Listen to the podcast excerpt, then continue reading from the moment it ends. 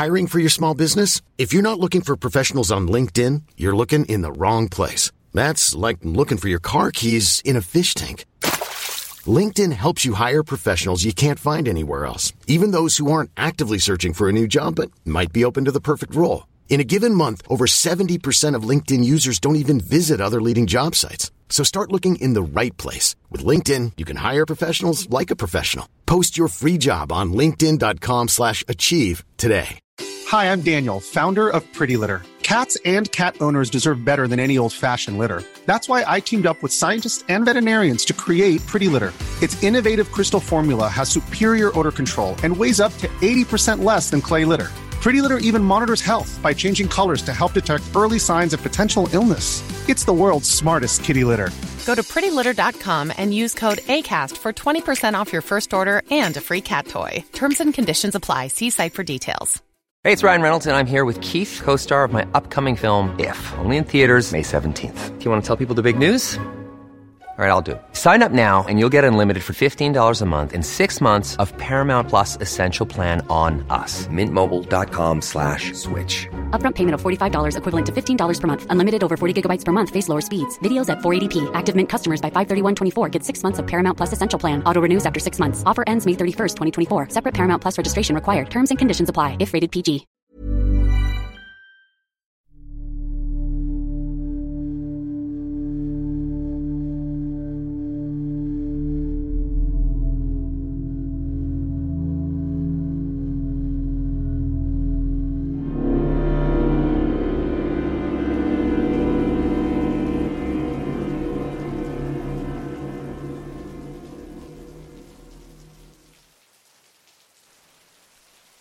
This time, Allegra tells me, we're going to get everything back on track. This place, it, it just sounds more your speed. Something cerebral. I really do see it being a good fit for you, David. Time to dust yourself off and try again. She's right. Of course she is. Surely this time, of all times, will be the time that something changes. It's just another day in askew, and I have been found another job to occupy myself with. It turns out a friend at the city planner's office knows another friend who has contacts at the Royal Society, and they're in need of someone to help copyright their medieval collection, in the hope of luring in tourists. For twelve weeks I will be amongst books instead of people. In another life, it'd be everything I've dreamt of. I don't want to seem ungrateful. I also don't want to be here any longer. My wife is clattering about at the sink, and the longer I watch, the more it seems clear that she isn't actually doing anything that her arms are simply rattling pans and mugs and plates back and forth from one side to the other in some desperate pattern of motion and business designed to summon up an atmosphere of antiquated, comforting domesticity. Beneath the table, my son is crawling in a gentle figure of eight recurring path around my legs, his long fingerless limbs wrapping themselves tightly against the denim, his pale, inhuman face smiling up at me with folded over, fleshy eye sockets. I think I'll eat my toast when I get to the office, I announced to the kitchen, rising from my chair and pocketing the miniature marmalade jar. When I enter the hallway, I note that the walls have been filled with framed photographs, portraying tender familial moments I do not remember. My wife, my son, and me.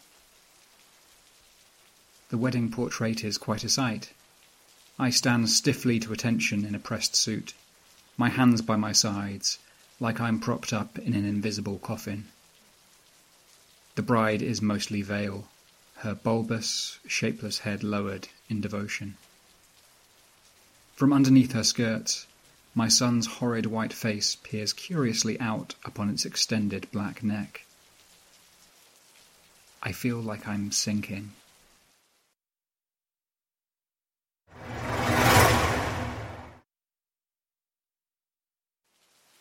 The Royal Society, my new workplace, is on the Red Saints Boulevard in the old part of town, where the streets grow wild and the cobblestones crack beneath the pressure of fresh things forcing themselves up from the depths of the earth.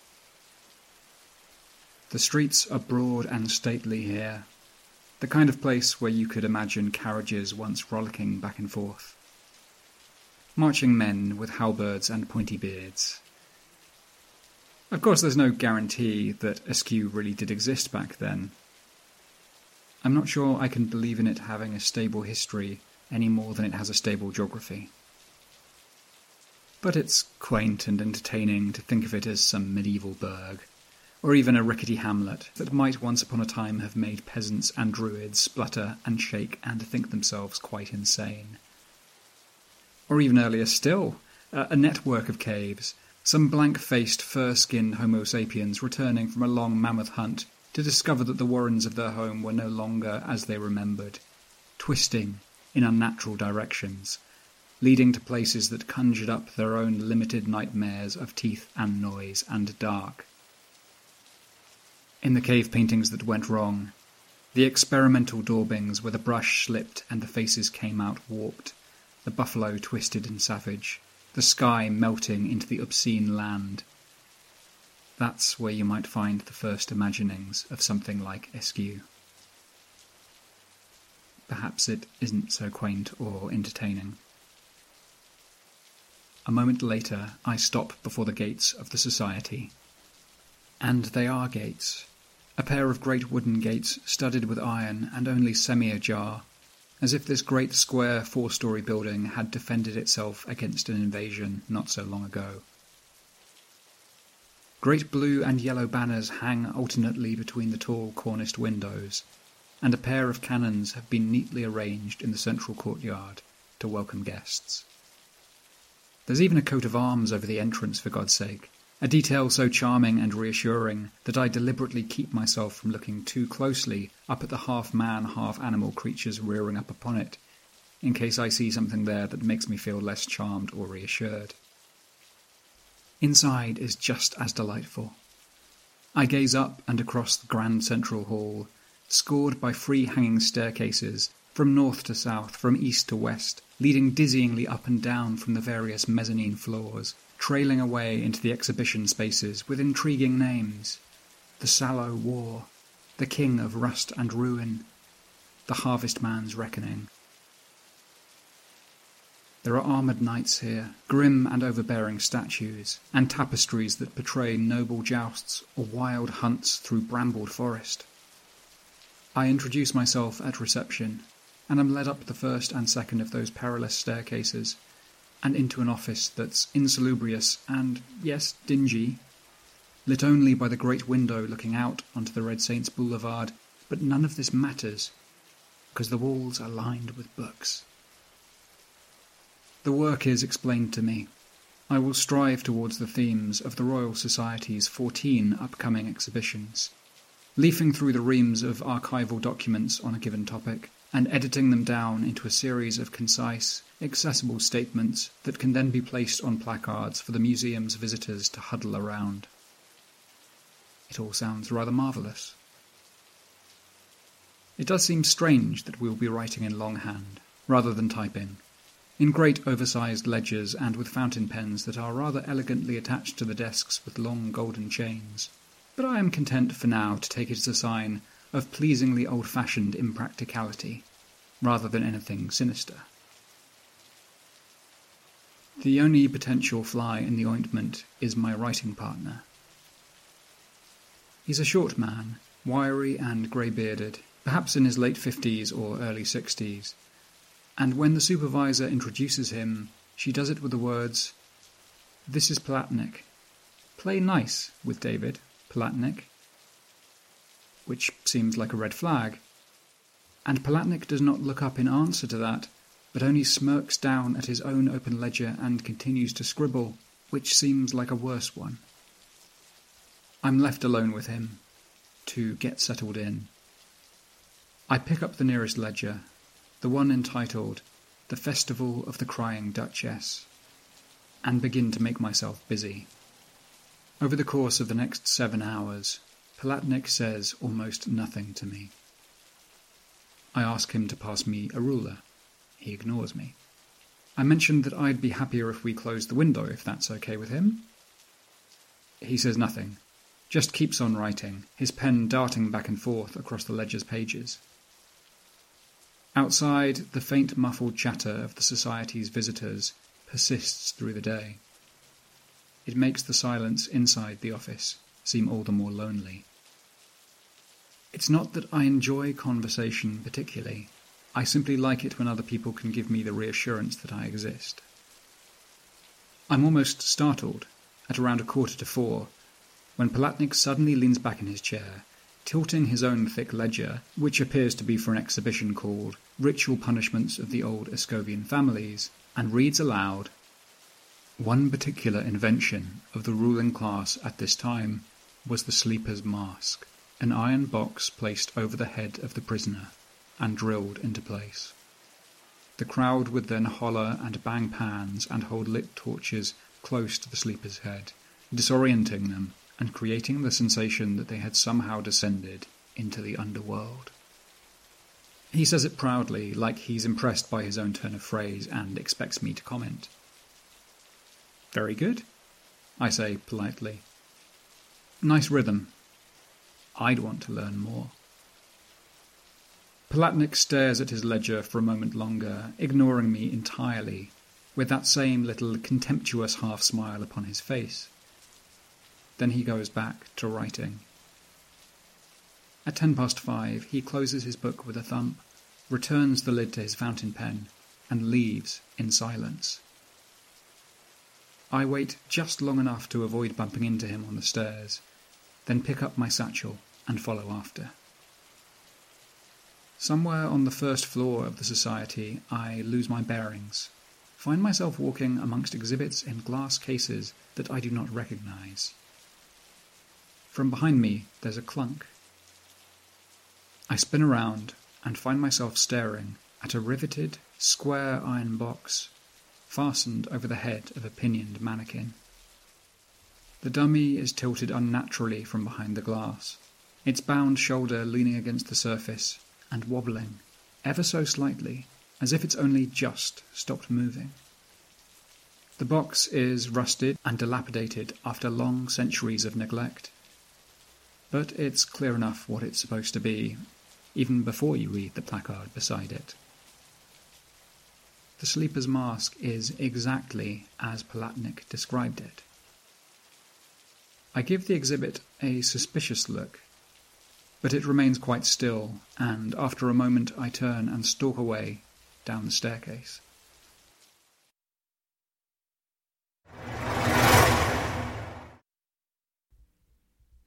I'm having trouble with the Festival of the Crying Duchess. There's iconography of wailing or sobbing faces throughout the historical texts and exhibition photography, but none of it seems to offer any explanation and when I do spot a reference that seems to name a specific duchess or duke, I inevitably find myself reading back to discover that I was mistaken, and there is no such reference, only a paragraph about crop rotation or viaducts that doesn't seem to have anything to do with anything else. And whenever I think I found something relevant in the photography indexes, it turns out that the page itself has been ripped away, or the image has been scrawled over by spiraling, grotesque cartoon pictography making it impossible to see what lies beneath. After nearly three full days of work, I don't have much more than a few introductory sentences. It's very much like I'm being asked to write about something that does not exist. Opposite me, Palatnik scribbles away, only occasionally stopping to consult a text or album for a split second before regaining his momentum. Before long, he'll have completed the entire exhibition. Well, I think. Screw it, then. I uncap my pen and begin to write. Like many European fetes, Askew's Festival of the Crying Duchess is celebrated with a parade, led by giant headed figures representing various folk archetypes.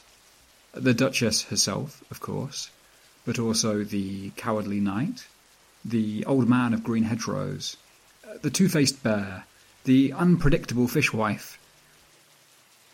It just comes to me. It feels good. Creativity can be its own escape, I suppose. At the end of the sentence, I glance up guiltily, half expecting to be caught in the act, but Palatnik is still writing calmly in his own ledger. I press on. The Festival of the Crying Duchess, as it turns out, is a genuinely remarkable event, far richer in folklore and action than you could have anticipated. The ceremonial bonfire in the town square, where parade goers congregate to light their torches and toss their effigies of the alabaster king, who the crying duchess chases through the streets, wailing his name. The colossal inflated pig, wafting in the air and hung from a thousand hooked strings above the heads of the crowd, which may represent the Pope or perhaps just monastic gluttony, I haven't made up my mind yet. And the festival's founding myth, which scholars believe underlies the symbolism of the occasion. A beautiful thing, mythic and tragic, replete with memorable characters. I'm proud to have invented it.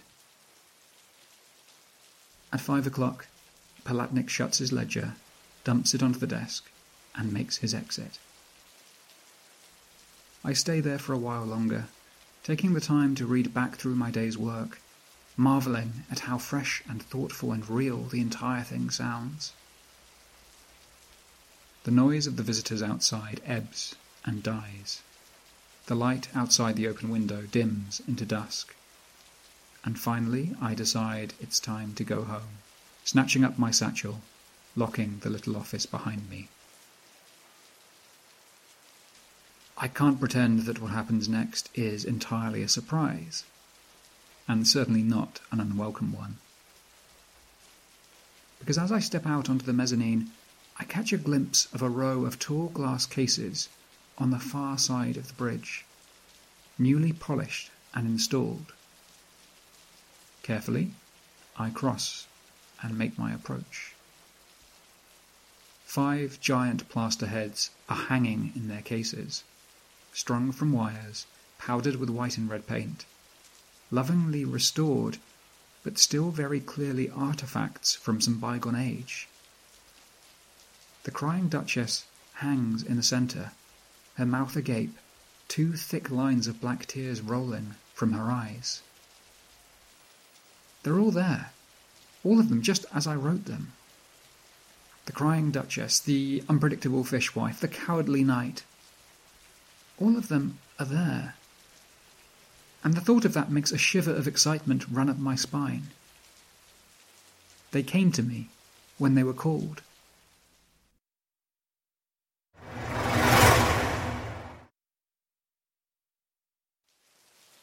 Palatnik and I sit in silence, writing. The scratching of our pens on paper is the only sound. Neither of us stop to get a drink of water or visit the bathroom. Neither of us bother to check the records. We just keep writing, more and more furiously, until it seems as if his pen's scratch is actively competing with mine, and I speed up, sketching a maniacal path across the ledger's page, turning the page back, writing, writing, until very suddenly my fingers slip and the fountain pen goes skidding up into the air, unceremoniously hooked and dropping on the end of its little golden chain. Palatnik stops writing. He smirks with the unbearable air of a man who has won without even trying, and lays his own pen aside. I saw your handiwork this morning, Ward, he says. Crying Duchess. Not bad. He looks at me with knowing, sly eyes and my expression is surely all too guilty, and my manner far too halting, when I reply with something like, Oh, you, uh, you read my notes in the ledger. Palatnik scoffs. I saw your handiwork, I mean, he says with emphasis, then jerks his head out towards the doorway. I didn't do that, I tell him. It's not bad, he says, ignoring me entirely. But it's not great either. I've seen new fish like you come and go, come and go. If you want my advice, Ward, If you want to survive here, you will understand what the society wants. And what does it want? I ask him. Palatnik closes his ledger meaningfully with a hard, thick slap. The society wants to be real, he says. He speaks in a low, careful tone, no drama in his voice. How long have you been here now, Ward? David, I reply. Uh, it's been three years now. And then I halt because it suddenly occurred to me that it was three years ago this time last year that I've been saying three years for some time now, and I cannot remember when I started saying it. Palatnik nods. I've been here for seventeen years, I can count, he says. More that I can't. You don't survive that long on luck, Ward. You do it by knowing what the city wants. And then you feed it. Once you know what it wants, you feed it and you don't stop until there's nothing left in you, and it may as well feed on you next. He pats the heavy ledger. Now the society, he says. It likes it when we feed it history. That's what I've learned. Because there just isn't enough of the real stuff lying around, and because without history to fill it, this can't possibly be a museum now, can it? And when you have a museum that can't possibly exist, shelves of books that can't possibly have anything written in them, well, that's when things start to go wrong. And believe you me, I've seen things go wrong. You telling me you haven't seen the same, Ward? Palatnik tilts his head. I don't think I can keep track of everything I've written for it by now, he tells me. There's one royal dynasty back in the 15th century that was all mine, made the entire thing up. But you wouldn't know that if you strayed up onto the fourth floor and found yourself staring at their paintings. So, to be clear, I reply, meeting his gaze. You're saying that you can make up history, will it magically into existence by writing about it. It isn't that I find the idea impossible, it's just that I don't like the expression on his face or the way he talks to me, and I don't particularly want him to be right. Palatnik raises a single finger, as if to shush me. He says, No, no, no, no, no, Ward. I suggest. Within these four walls, all I do is suggest, like a humble servant. And once it's all written down with footnotes and citations, and it feels just a little more real, the society creates. It has the raw material, and I don't, after all. It doesn't always accept what I write, and that's okay. Perhaps it turns out that a scholar got their facts wrong or an old text was misinterpreted. It can always be corrected. And believe me, if it really doesn't like something you've written, you'll know about it. Like I say, Ward, the Society's been through a few like you before. If you aren't feeding it, well, then you're just grist for the mill. Just a friendly warning. He looks into my eyes and laughs when he says that, then lapses back into his own comfortable silence, and begins to write again, turning the leathery pages of the ledger back and forth, back and forth.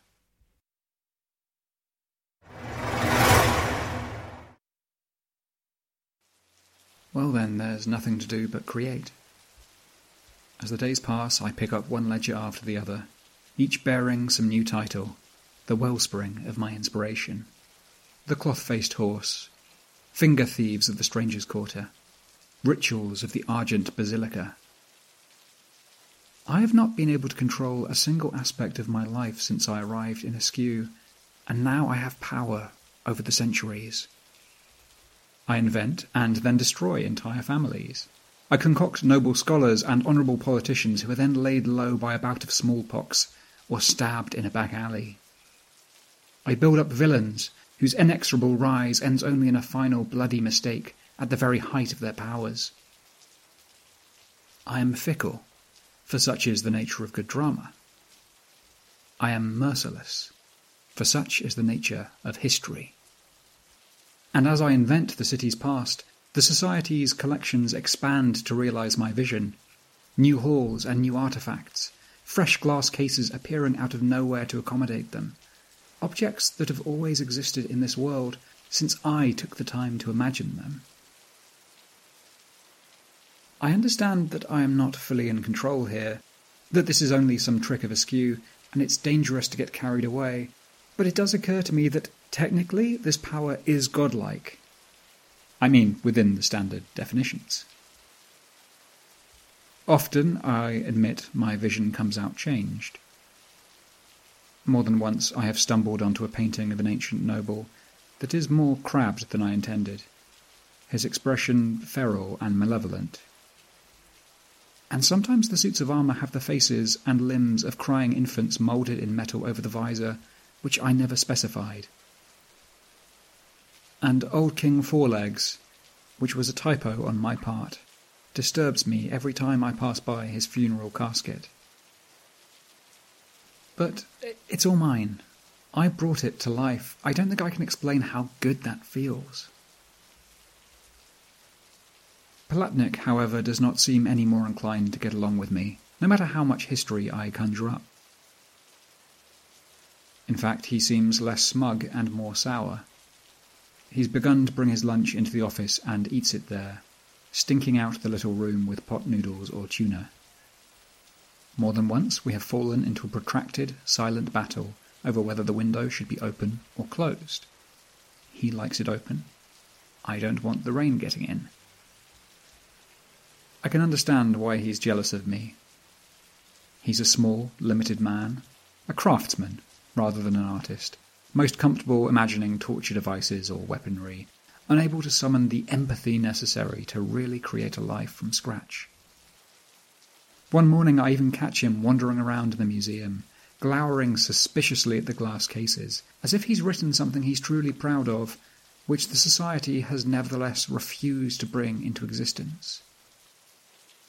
His nasty eyes fix on mine, and he looks not just spiteful but humiliated to have been spotted like this. I meet his gaze, shrug, and continue on up the staircase to our office to get on with my own work. Clearly, the society just likes me better. I continue to write.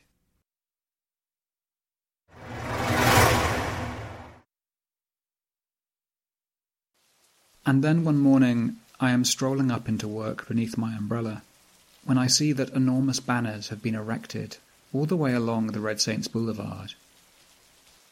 A single plaster iron cheek an artfully drawn black tear. The Festival of the Crying Duchess. Join the Royal Society in celebration. April 14th. Tourists are gathered around the museum entrance.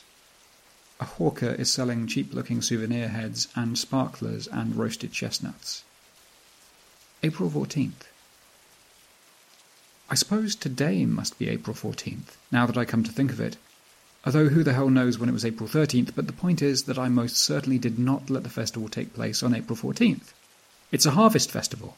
It's about loss and fear, and the human spirit asserting itself in spite of these things. April 14th, it completely messes with the symbolism. It's not right.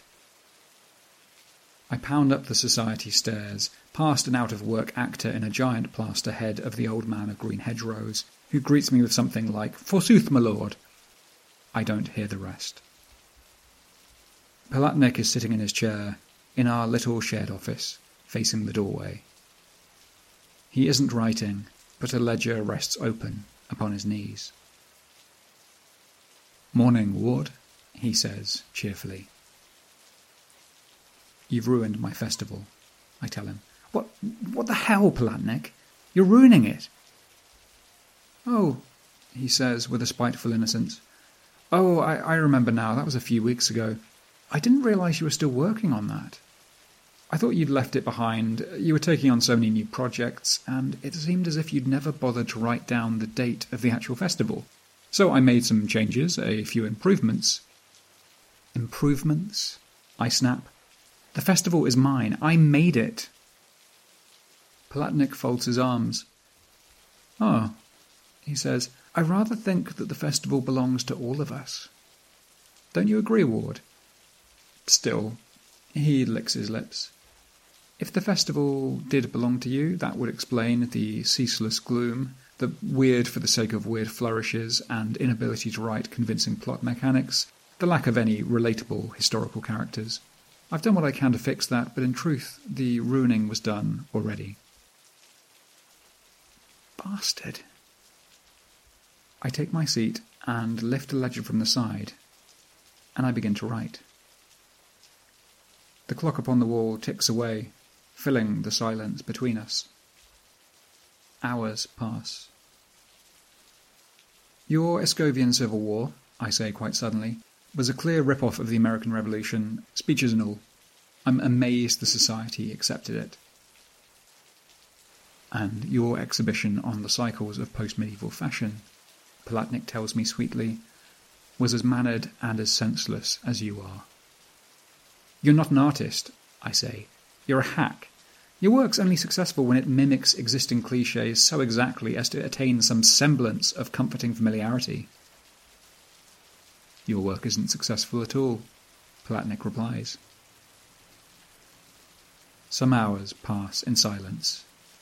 Neither of us takes our lunch. We continue to write, our pens scratching, endlessly scratching.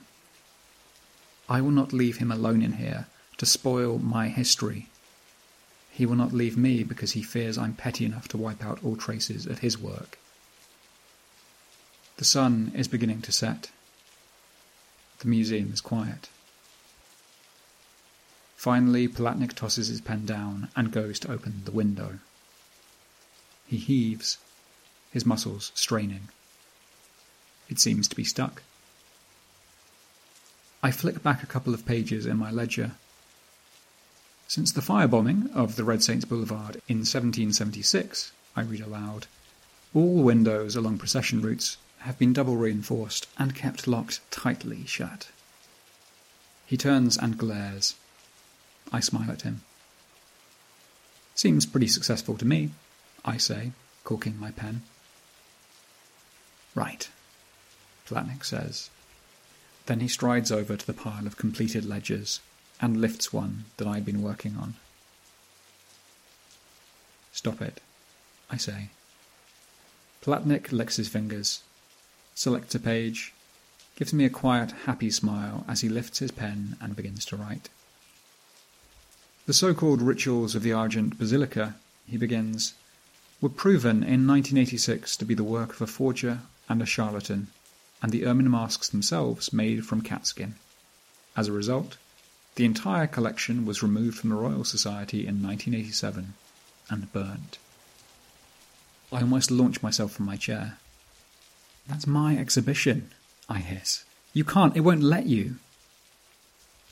But history has no master, I know that, and so I stumble to my feet and out into the mezzanine, and my gut churns at the sight of the empty brick wall that now stands on the opposite side of the great hall a dead blank space that just a moment ago was hung with banners and placards, the entrance into the gallery that commemorated my invention, my Argent Basilica.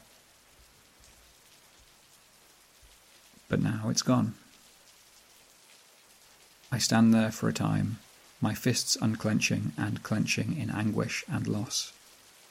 And then I go back into the little office, and I don't sit in my chair, but I go over to stand by Palatnik's chair breathing down his neck as he pretends to ignore me. And then my hand clenches over his hand, causing his pathetic attempts at history to run out in a sudden violent scribble into pure nonsense. And as I squeeze down with all of my strength, the fountain pen bursts and ink gushes forth across the page, flooding that which was written. Palatnik gives me an indulgent look, glances up at me, then back down at the swimming pages. Then he drops the book and goes for my throat. I'm on the floor, tripping back over my own feet, and Palatnik is punching and throttling me as I kick back up at him, and it's fortunate in a way that I am lying upwards, because I can see that the ceiling of our office is pooling with ink, a great purple-black stain spreading outwards from the centre. I gasp, Look! Look! And when he turns to look, I lift the ruined ledger from the floor and smack him in the face with it, once, twice, until he staggers back against the desk. Palatnik raises his hand, dabs at the blood gathering at the corner of his mouth. You're nothing, he says, almost in disbelief. Not here, not in my museum. You're just grist for the mill ward. And then he snatches the festival ledger up from the desk beside him, tears my fountain pen loose from its chain, and dashes out into the darkness of the museum. Slowly, feeling at my throat, I get up off the floor. At first, I'm not certain if I've won or not, but then I hear Palatnik's voice, sing song and so happy, floating down the staircase towards me. The festival of the Crying Duchess has begun since the beginning of the 20th century to incorporate an older tradition the ritual sacrifice. I go to the doorway. Palatnik is standing at the balustrade on the mezzanine, all the way over on the other side of the hallway, grinning wildly, the ledger perched in his arms as he writes. Every year, the Alabaster King is represented by a living participant, a foreigner of lowly standing, a man whose name. I start towards him, already dreading whatever he's about to do, and he capers nimbly away from me, rattling up the staircase onto the next floor above, still laughing to himself, whose name is David Ward. And this is when I begin to hear the great hubbub of voices from the street, the rising clamour of the crowd. I rush back into the little office and press my face against the window. People are marching in the dusk light along the Red Saints Boulevard. They are thronged in their dozens, men and women with children perched upon their shoulders, chattering happily to themselves, waving their sparklers and their flags and their scalding hot torches. Amongst them walk the figures of my parade, clad in ermine or perhaps catskin robes, colossal plaster heads with vast round eyes perched where their real heads should be. They turn to the crowd, their giant heads bobbing merrily, and wave their hands, silently and meaningfully, conducting the march. Far above them floats the great balloon hog, hideous in proportion, its flanks set with little wiry hairs, its trotters flailing helplessly in the wind. It has a human face, I realize. It has my face, I can hear Palatnik's crowing voice floating down towards me from the staircase, just scraps of awful meaning. Catch the Alabaster King, drag him out into the public square, and enact his punishment. Take him by the arms and legs and head, and pull in every direction, singing as they go. At the intersection of the boulevard, the parade halts. There's the occasional flash of cameras. At the crowd's head I can see the crying Duchess, her vast tottering white head still bleeding with black tears. She turns, slowly, until her painted eyes are staring up at me. And slowly the parade shifts about. They are marching along the boulevard towards the gates. The chant is audible already. Catch the king, tear his flesh, make him cry catch the king, tear his flesh, make him cry. A few of them must seen me at the window, because they're waving cheerfully up, placing their David Ward masks over their ghastly human faces. I dash out onto the mezzanine, staring down at the revolving double doors that in just a few moments will be entirely blocked off. I look up at Palatnik, who is cross legged on the third floor above me, smiling cheerfully down at the spectacle. You don't have to do this, I hazard. I'm sorry I criticized you. I probably need to learn to be less defensive about my own work, that's all. You were here first, and I just need to respect that. I hope we can get over this together. He just calls back down. Grist for the mill, Ward. Grist for the mill. He puts his fists together, and then pulls them apart, rapidly, in a snapping motion. I take a step towards him, and he lunges to his feet, ready to dart away again, along the mezzanine and up the darkened staircase on the other side of the vast gap between us. He's spry, quick on his feet. I could end up chasing him around in here for days. I don't have days. There are people pouring into the central courtyard, towards the great revolving doors of the society, chanting and whooping. I dash back into the office and begin to tug at the window desperately, for I recall, yes, secured shut. I did that, it seemed funny at the time. I need to think. There are the ledgers.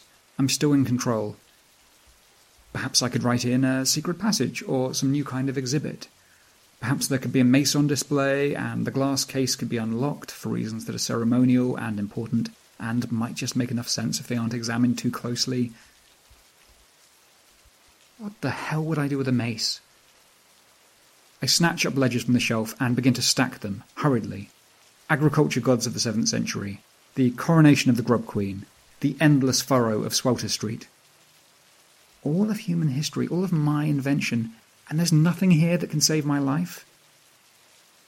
The pile topples out of my hands. I can hear them reaching the revolving doors. I seize one of the fallen ledgers, the one that reads Plagues and Disasters of Old Askew, and that's when the idea hits me. I lunge for a pen. Palatnik, I yell. I'm coming up after you. You hear me? I'm coming up. He just cackles and then I hear him as he turns and begins to run further up the stairs towards the floor above, the fourth floor, his footsteps quickly receding as he climbs higher and higher away from me. I'm already writing. In 1806, the fourth floor of the Royal Society was destroyed in the Great Fire of Askew, and since then the building has been limited to three floors only. I place a full stop, drop the ledger, and dash out into the mezzanine. Palatnik's footsteps continue to recede for a second, and then the silence. Just silence, and the darkness above me does not move or change. I've gone too far, I think. Asked for too much. I, I need to come up with something else. And then something drops from above. It's Palatnik's legs, neatly severed just below the stomach still clad in blue jeans and running shoes, and the foot catches on the balustrade before me, bouncing once before continuing their descent into the midst of the crowd below. There's no sign of the rest of him. Presumably it's encased in concrete and wiring high above me, locked in the grip of a third floor ceiling, which has been there for over 200 years. A second later, the ledger comes drifting down, its pages fluttering madly. I dive forwards, reaching over the balustrade to try and catch it, but it's just out of my grasp and it continues to fall, impossibly slowly, landing with a thunk upon the carpet beside Palatnik's severed legs. Amongst the marchers, who are even now thronging through the revolving doors and up the stairs towards me, their faces alive with merriment and spectacle as they wave and shout my name, taking photographs as they go. Catch the king tear his flesh, make him cry. They're carrying a crown for me. It's just paper, but the gold glints like something real. There's something else glinting, too. Bookshelves and archways are lit with flickering fire that did not rise from the torches of the parade goers. A torrent of fire, converging from the Society's exhibitions in towards the centre. And yes, I must concede the limitations of my creativity have been caught out again, because I did not specify when the Great Fire of Askew ended. So why should it not still be eating away at the walls and the carpet of the Royal Society? Why shouldn't the flames be furrowing inwards from every direction, converging murderously upon the centre? I turn and run up the stairs, my feet clattering on the metal steps, onto the third floor, the final floor, my last place of refuge. I can already feel the heat on my face from beneath. It's all burning. The ledgers will burn too in a matter of minutes. If I wasn't about to die horribly, this might just save my life. Far below, the festival crowd is walking through the fire. They don't even seem to notice what's happening to them. They're just staring intently up at me, smiling and chanting, keeping the mood lively as the golden flames catch on their skin and they begin to burn, smiling and chanting, their flesh charring around the edges, held hands melting into one another as they advance further into the fire, finding their way to the staircase and marching on upwards, smiling and chanting, deeper into the inferno, snapping away on their liquefying smartphones and cameras as black plastic merges with their arms, smiling and chanting, as happy as I imagined them on the day of this sacred festival, until they're just faint chalk white figures drifting through the heat as if in slow motion, until their heads and limbs crumble, and the chant is a meaningless, tongueless rattle of scorched lungs, and the second rank collapses into the ash of the first rank, and there is only fire in here with me. No, not quite. One figure endures. I can see its great dreadful head bobbing through the flames. And suddenly my crying Duchess is tottering up the third floor staircase towards me. Her colossal plaster head is melting, losing its shape and solidity, and the black tears are liquid now as they pool from her hideous round eyes, her mouth still open in a twisted grimace. I turn to run, but the smoke is choking me now, pooling in the air, making it impossible to see or breathe, and I stumble down onto the carpet, and she is so much closer already. I shuffle back, helpless, pressing myself against the balustrade, wondering if I have the courage to leap up and throw myself over. As the Duchess looms over me, her expression seems to change, resolving itself into the happy smile of someone who has finally, at long last, found the one she's looking for and then there's a loud smack of thunder, and her head explodes. Just fragments of hot plaster, scattering in all directions, rattling over the floor and over my chest. Her outstretched hands flap out towards me for a moment as her headless body falls, deflating solemnly across the stairs. I look up, and there's someone standing there amongst the flames. I lower my rifle and then carefully loosen the scarf that's pressed against my nose and mouth. The man cowering at the top of the staircase seems to focus on me. Hi, I tell him. I'm looking for a map.